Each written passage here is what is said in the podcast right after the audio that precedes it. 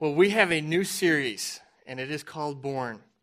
And even as we are here gathered, there are some ladies, some new moms-to-be that are at Wake Med and all the other hospitals in the area. And there are babies that are being born right now. And it's interesting to think what some of those babies may be. They're just little tiny babies. They all kind of just, you know, they need those moms, and they're totally helpless. But some of them are going to become doctors. Some of them are going to make great impacts in our community. Who knows? The President of the United States could be being born right now, and we wouldn't even know a thing about it. But that's the thing. There's babies that have been born throughout history. But some of those babies God has used to do powerful things, to have an impact not just on the people that they associated with during their time period, but that their impact was so powerful that it continues on, even to impacting you and I today. And so during this series, we are going to look at some births from Scripture that had an enormous impact on our lives. And of course, we are going to culminate in the ultimate birth, that birth that defines our calendar and is is the reason for us being here.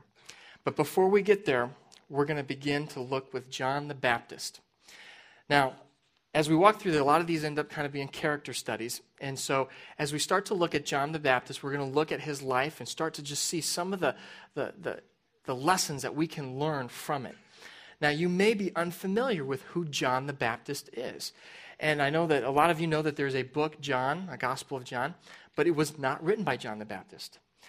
John the Baptist was the last of the Old Testament prophets, but he's not found in the Old Testament. He's actually found in the New Testament.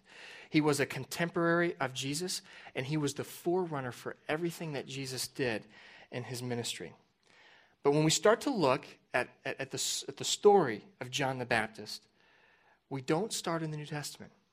In fact, we have to go back to the very last book and the last, or I should say the second to last prophet of the Old Testament period. And his name was Malachi. And Malachi was this prophet, and he preached during a time about 400 years before Christ. And these are the very last words that are found in his Bible, or in his writings. And they are a revelation that so this is God speaking here. But it says in Malachi 4:5-6, "See, I will send you the prophet Elijah before that great and dreadful day of the Lord comes. He will turn the hearts of the fathers to their children and the hearts of the children to their fathers, or else I will come and strike the land with a curse." Well, that's kind of an ominous opening. But what we have right here are some important things. First of all, he references this prophet named Elijah. And you got to remember that first of all, there were these prophets. God used prophets through the nation of Israel to speak to them. And so God would reveal himself to these men, and then they would speak the message of God. And so they had been doing this for centuries. And one of the greatest prophets was this prophet named Elijah. And so what he's saying there is that there's coming this day when another prophet will rise up in the same spirit of Elijah, a great prophet. And it says in here that there's these two components here, that he's going to be preparing this way because he's going to draw in, there's going to be reconciliation, there's going to be this peace, this time of salvation, or else there's also going to be this judgment that comes down. It's these two pieces. And so this is the words from God spoken through Malachi, and then suddenly nothing. And so for 400 years, generations go by, and God does not raise up a prophet, and there's nothing that is speaking. And so that kind of sets the tone for everything else that we're going to walk through here, this time of quiet. And you can imagine what this is like. Generation goes by, and these Hebrew boys are growing up kind of learning about these stories of old, but yet they're not really getting to experience them. And is it really real? Did that stuff really happen? Because God hasn't spoken. And so we pick up our story here in Luke chapter 1. It says, "In the time of Herod, king of Judea, there was a priest named Zechariah, who belonged to the priestly division of Abijah. His wife was Elizabeth, who was also a descendant of Aaron, and both of them were upright in the sight of God, observing all the Lord's commandments and regulations blamelessly. But they had no children because Elizabeth was barren, and they were both well along in years. All right, so what we have here is this guy named Zacharias. And Zacharias is a priest. And we got to remember that in the nation of Israel, there was this temple. And at the very center of this temple was this most holy of holies, where the very presence and essence of God resided. And so the entire temple was really this symbolic architectural structure of our relationship with God. God was holy, he was pure, he was clean, and man had gone against that, and so there was these barriers, and so there's all these rooms, and so the priests, they would go before the people, for the nation of Israel, they would go before them, and they would have to go through all these rituals to remind them that when you go before God, you have to prepare yourself, and you have to try to cleanse yourself, and you have to do all these different things. And so Zacharias is part of this tribe, that whole entire purpose was that very thing. Now there were about 18,000 of these priests, and they were divided up into these 24 different sections. So you had all these families tied in there. And twice a year, for 2 weeks, like a week at one portion of the year, another week, it would be your time, your family's time, to go and serve at the temple. And then every day there was this incense offering that was given. And this was a very special thing. So if you were a priest, you were always hoping that one day you would get to go into the temple and you would be able to burn this incense. It was kind of like a prayer up before all of the people towards God. And because there were so many, it was a once-in-a-lifetime opportunity. And so the time comes for Zechariah's family to go, and they start to cast lots, and the lot falls to him. I mean, here he is. He's this old man now. And it's his chance to go in there and to serve. And so what we see is we see him getting to walk in, getting to do this thing that he had always dreamed of doing. And he walks into the temple, and he knows he's just trained to do this. He knows exactly what's going to happen. He's going to come out of there afterwards and tell all of his buddies that he finally got to do this. And so our story picks up at Luke 1 as he's walking into the temple. It says, "Then an angel of the Lord appeared to him, standing at the right side of the altar of incense.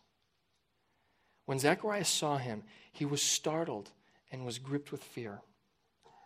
But the angel said to him, 'Do not be afraid, Zechariah. Your prayer has been heard. Your wife Elizabeth will bear you a son, and you are to give him the name John. He will be a joy and a delight to you, and many will rejoice because of his birth. For he will be great in the sight of the Lord. He is never to take wine or other fermented drink, and he will be filled with the Holy Spirit, even from birth.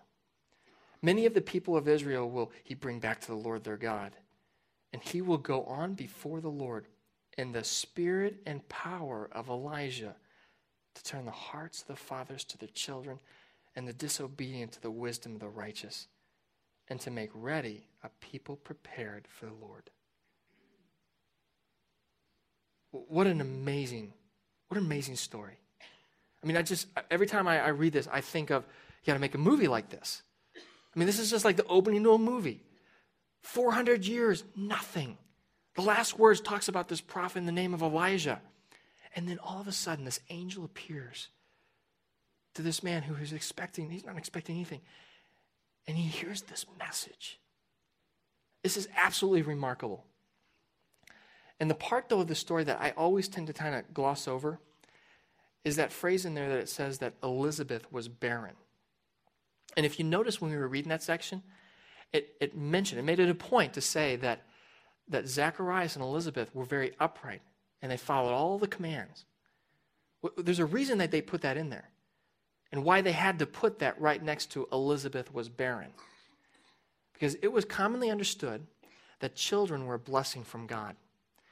And that if you had been good and done what was right, then you would have many children.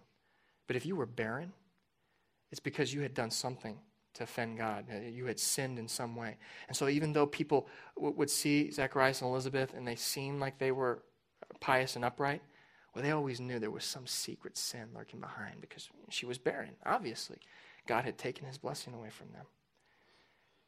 You know, when I hear that, to be honest, it just the barrenness of Elizabeth does not resonate with me.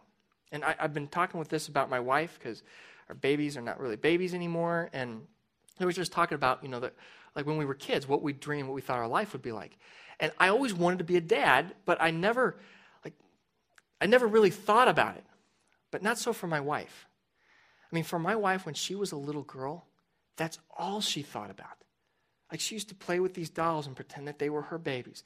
And then when somebody would come by that had a baby, she was going to go and take that baby, and she'd want to change that baby's diaper. And I don't know why you would want to do that, but she wanted to do that. Like, even a little girl, one of hers. She wanted to change that baby, and then she wanted to do all those things with that baby. And she dreamed about the day that she would have a baby of her own so that she could hold that baby and feel that baby and wash that baby and then grease that baby up after the bath and do all of those things that these moms and, swaddle them, get them all real tight like that and hold them and have them fall asleep and feed them. And wake up even in the middle of the night. She wanted to do those things from the very start. My little girls want to do those things. My son, he's got a little stuffed animal, but then we start chucking that stuffed animal at one another. There's no sense of nurturing there. And so when I hear this, I try to imagine, what would it be like if my wife had been barren? If this little girl, who all she ever wanted was a little baby, to take care of it, looked forward to that day, finally got that point where she had a husband whose only real purpose was to provide her with children. And then suddenly she's waiting and she goes, well, okay, there's nothing, but I go to the doctor and let's just give it time. And she hits 25. And she hits 30, still no baby, still trying. 35, she sees all these other moms having babies. And then she hits 40. 40 is a nasty number for that kind of thing, isn't it? It's still possible, but come on, if you haven't by 40, and then 45, and then 50, I can only imagine the kind of heartache that would have gone through her. And maybe there's somebody here who has experienced that. And you read this and you don't gloss over that. Because the kind of pain and suffering that Elizabeth was going through being barren.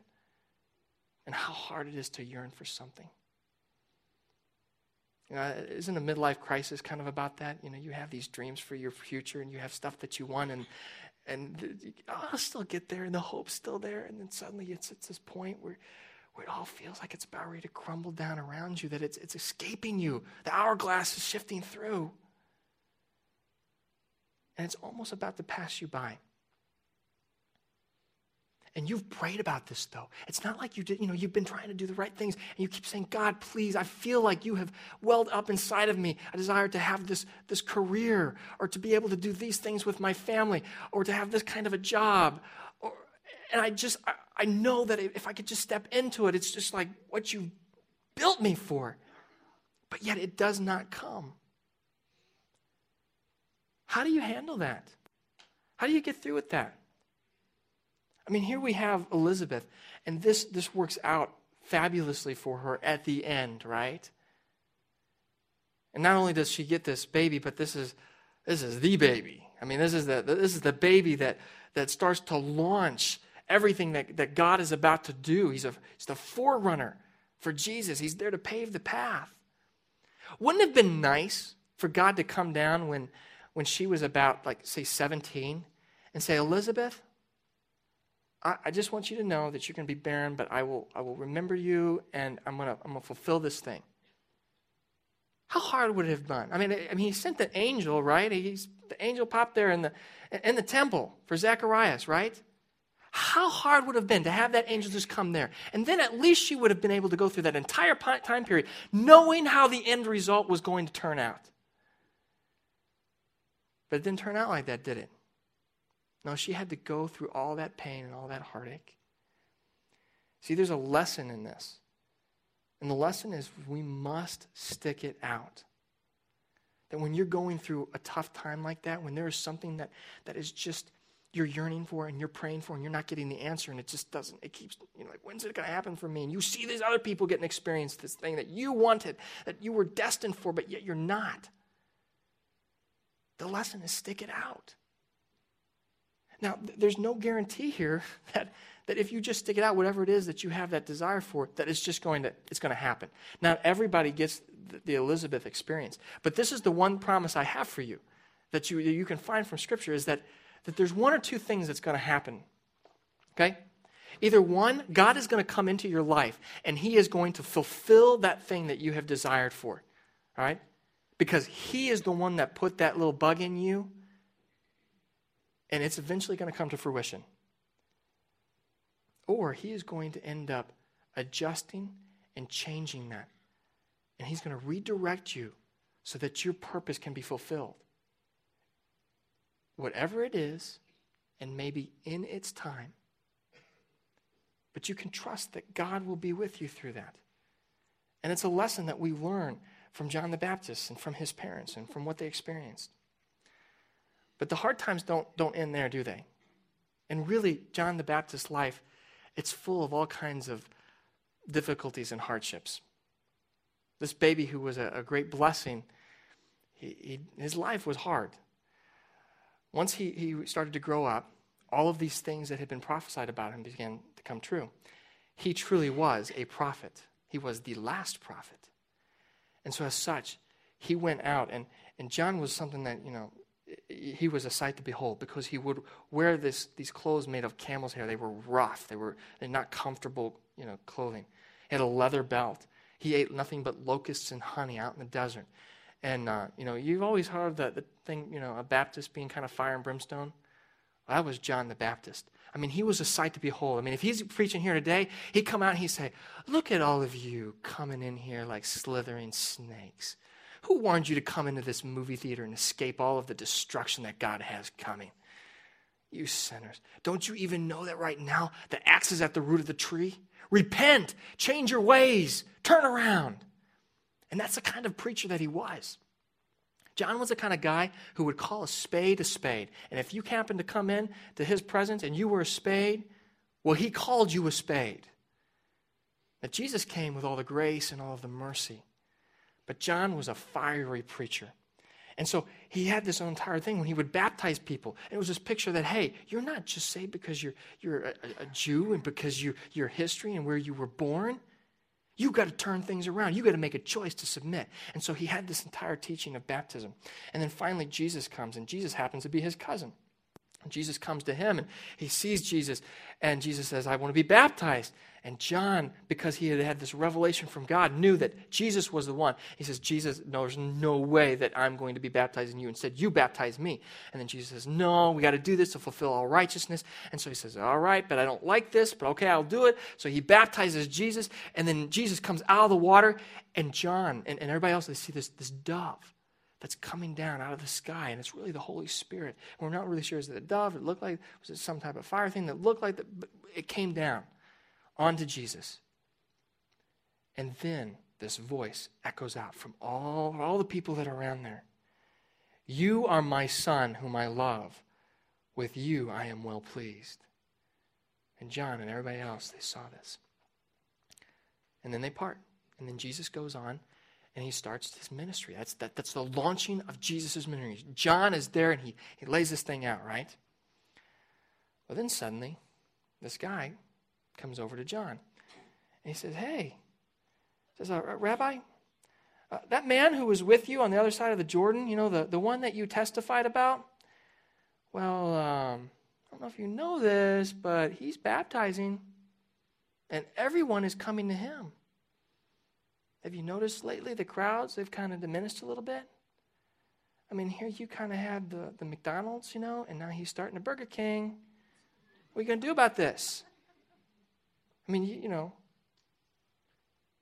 And so John looks at him, and he replies, a man can receive only what is given him from heaven.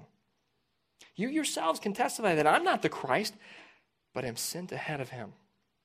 The bride belongs to the bridegroom. The friend who attends the bridegroom waits and listens for them, and his for him, and is full of joy when he hears the bridegroom's voice. That joy is mine, and it is now complete. He must become greater, and I must become less." The lesson from John's life is that he knew his place. And when he was put into a position of temptation, I mean, come think about it. I mean, here's John. He's serving God, right? He takes on this role, and he has to live out in the desert. And his clothes are horrible, and he probably was smelly, and it's just not, not a really good life if you're looking for callings. But at least he was the man in town, okay?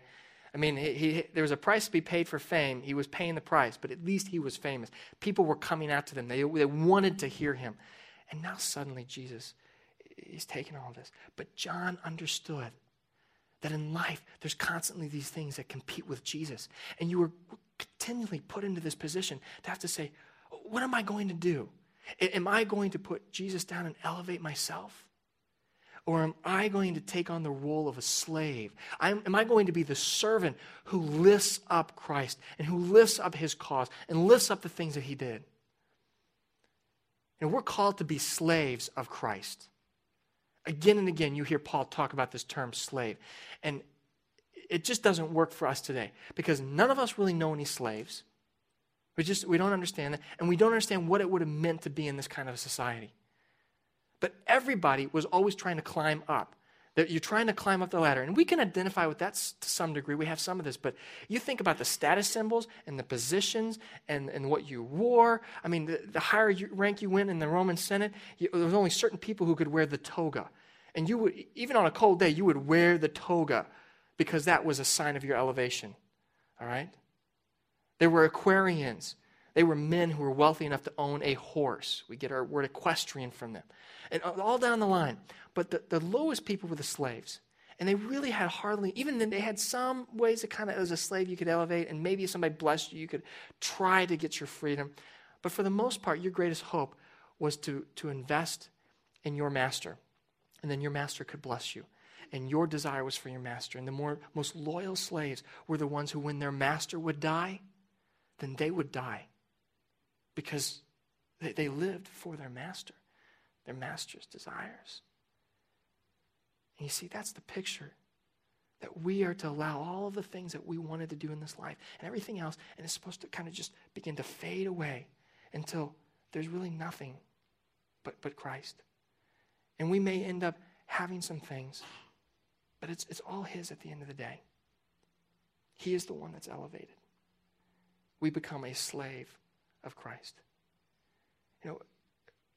Are you the slave or are you the master? Who are you? Like here on a microcosm level, let's just think about this. When you're sitting right now, did you come here today to be served? Have you been visiting LifePoint for a while? Or are you a slave? Do you serve others here? Do you help to do setup? Are you ushering? Are you greeting? Are you doing those things? Are you being served as a master, or are you serving? Now, I could try to say that they are in the role of a slave, but really that kind of stuff is just it's like the entry point onto this path. To really be a slave at this time of year is to say, what's going on with my neighbors, the people I work with? Did somebody go through a divorce this year? Are they suffering right now because of the loss of a child? Have they lost their job? Has something happened to them to cause them to experience great pain or depression or financial hardship? Who is it? Put their needs above your own. I mean, at this time of the season when the spotlight is on their pain because everybody else is experiencing this joy and they're suffering in this loneliness, become their slave. Become their servant. Put their needs above your own. And when you do that, you start to learn the lesson. I mean, let's just say it. He must become greater, I must become less. Just one time, let's say it together. He must become greater, I must become less. That's the call on our life. All right, finally, John, because he is such a fiery preacher, because he likes to call a spade, he got himself into trouble. Because Herod had taken his brother's wife, who had gone through a divorce, and now Herod was married to Herodias, which, can you imagine having that? I mean, you know, Herod and Herodias, that's great, you know, the power couple of the century. And so John points this out, and Herodias is not very happy, and so she says, Herod, I want this guy killed. But Herod's like, I'd like him killed too, but I'm a politician, and he's very, very popular, and it's not good to be killing the popular guys. So she puts him into prison. And so there is John, and he's languishing in prison. Weeks become months, and he continues in this prison. And then suddenly John wakes up one morning. He gathers his disciples who could tend on him occasionally, and he says, I want you to go and talk to Jesus. And so he goes out there, and he says, go to Jesus and ask this question. Are you the one who was to come, or should we expect someone else? Are you the one who was to come, or should we expect someone else? Do you understand what John's saying there? What his question is? He said, wait a minute, are you the Messiah? Are you the Christ? Or is there somebody else who's going to end up coming along eventually? And so when Jesus hears this, he replies and he says, go back and report to John what you hear and see. The blind receive sight, the lame walk. Those who have leprosy are cured. The deaf hear, the dead are raised, and the good news is preached to the poor. Blessed is the man who does not fall away on account of me. I mean, this is John the Baptist here. He received revelation from God. He baptized Jesus, saw a dove come down out of heaven, heard a voice say, this is my son in whom I'm well pleased. What more does he need? And Jesus said, hey, all those things that Jesus just said to him, those were all prophecies that the Messiah was to be fulfilled. They're from Isaiah 29, Isaiah 35, Isaiah 61. And so Jesus' response is, hey, John, you know the prophecies of the Messiah. You know that these are the things that are happening. But what really is John's struggle here? You see, for John and for all of the Old Testament prophets, it was almost like they were given these visions of the future, but they didn't have a bird's eye view of the future. Instead, they had it through like a spyglass on plain, on a level playing field. Okay, and so what they didn't realize at the time was that the Messiah was going to do these two things. He was going to become, with life and with grace, and with mercy and with salvation. He was going to be calling people to himself. And then he was also going to bring a day of judgment. And they saw it all as the same day, that when the Messiah would come, all this would happen like that. And Jesus says, no, that's not quite the way it's going to happen. I'm coming this first time, and I'm drawing people to myself. I'll come another time on the clouds, the white horse, with fire coming out of my mouth and a sword by my side. It'll be the harvest time at that point, but this is the planting time. But John couldn't see that. And all he knows is that he's been doing everything that God told him to do, and yet he's still sitting in this dark, dank prison. And so the lesson is that we must not fall away. You can't fall away, because there's just going to be times that you're going to go through hard times. I mean, isn't that funny what Jesus says here? Blessed is the man who does not fall away on account of what? Me. Isn't that kind of a funny statement? Isn't Jesus the one that we're drawn to? And he says, oh, it's good if you don't fall away because of me. What's he saying there?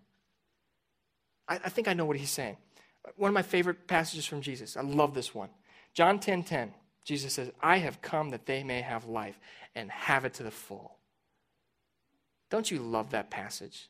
Isn't that great? Jesus says, I have come that you can have not just life, but have it to the full. That you can go and chase your dreams, that you can experience the things that God has for you, because he's got a purpose and a plan for your life. And I've got dreams. You know, I want, I'd like to eventually, be able to save some money and be able to have more opportunities and freedoms to do things with my family. I'd love to spend my life being creative. I want to invest in my kids. God has created this entire world, and I want to step into it and enjoy it.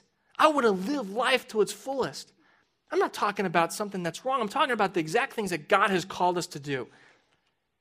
And my hunch is that you've gathered here this morning because of that call and that message, because Jesus says that he's here for that life, to experience it to the fullest. But then he turns around, and then he says these. It says, then a teacher of the law came to him and said, "Teacher, I will follow you wherever you go. I'm right with you." Jesus, "I'll follow you wherever you go." And Jesus replied, "The foxes have holes, and the birds of the air have nests, but the Son of Man has no place to lay his head." I hate that passage. Because what Jesus is saying is, he says, look around. Look at all the little creatures around here. They got a little nest over here. The fox has a hole. They've all got a home here in this world. But not so the Son of Man. And if you want to follow me, then you are not going to have a home here. You may have a house, you may have some things, but you can't ever set up camp. You can't ever live for this life, for this day. Because this world, this is a broken world we live in. This is a world that's full of decay and full of sin and full of everything else. And so if you try to say, you know what, I want to live to follow God's principles for my body. I want to have a good, healthy body, and I'm going to use oil of Olay and all those other things. But what's eventually going to happen to your body? If you're perfect, if you have all the right vitamins and everything, what's going to happen to your body? Yeah, it's going to decay. It's going to grow old. You're going to get backaches when you don't even do anything. You just roll out of bed, you got a backache. Or your house, or your car, or your job. None of those things have anything that can last in them. And so you live this life always with a suitcase that's kind of packed sitting in your closet, with an understanding that at any moment you need to be able to pick up. At any moment you need to be ready to let it all go by the wayside, to be able to chase God wherever he's going to lead you, because your ultimate home is in another place. You know how things ended for John? Herodias, she wanted him dead, and there's just no way around it. But Herodias had a very beautiful daughter, to be his stepdaughter, at a big party. And so she goes out and she's dancing. And I don't know what kind of dancing she did at this party, but it was enough that Herod said, "I will give you anything you ask for, up to half of my kingdom." So she goes to Mom and says, "Mom, what should I ask for?" And Mom's ready for this one. "I want John the Baptist's head on a silver platter." And that's exactly what she got there in front of all those guests. And that was the end of John the Baptist. Or really it was the beginning of everything that God had stored up for him, because John had fulfilled his purpose. John did what he was called to do. He stepped in and he went through hard times, difficult times, elevated Christ, lowered himself, fought through the doubts, continued to pray. He fought the good fight, and he finished the race. May that be said of all of us. Heavenly Father, we are so thankful that you have given us examples like John the Baptist, that when we come in here and we read your word and we hear these promises, and we can get so excited about certain promises and certain things, but you give us the full gamut, the full truth. And you allow us to go through times of trial and testing so that we can fully experience what it is that you're calling us to, the purpose and plans that you have laid out, the things that we are to step into. And it's also clear to us, Heavenly Father, that some of us have different roles, and sometimes we look at somebody else's role and we go, "Oh, I wish I had that role." Foolishly, because we don't even know what that role really entails. We don't know what that person's going through. Yet we arrogantly think that we know, and that theirs is better, theirs is higher. Lord, in these moments, quiet our spirit and remind us of who you are and who we are in your sight. It is in Jesus' name that we pray. Amen.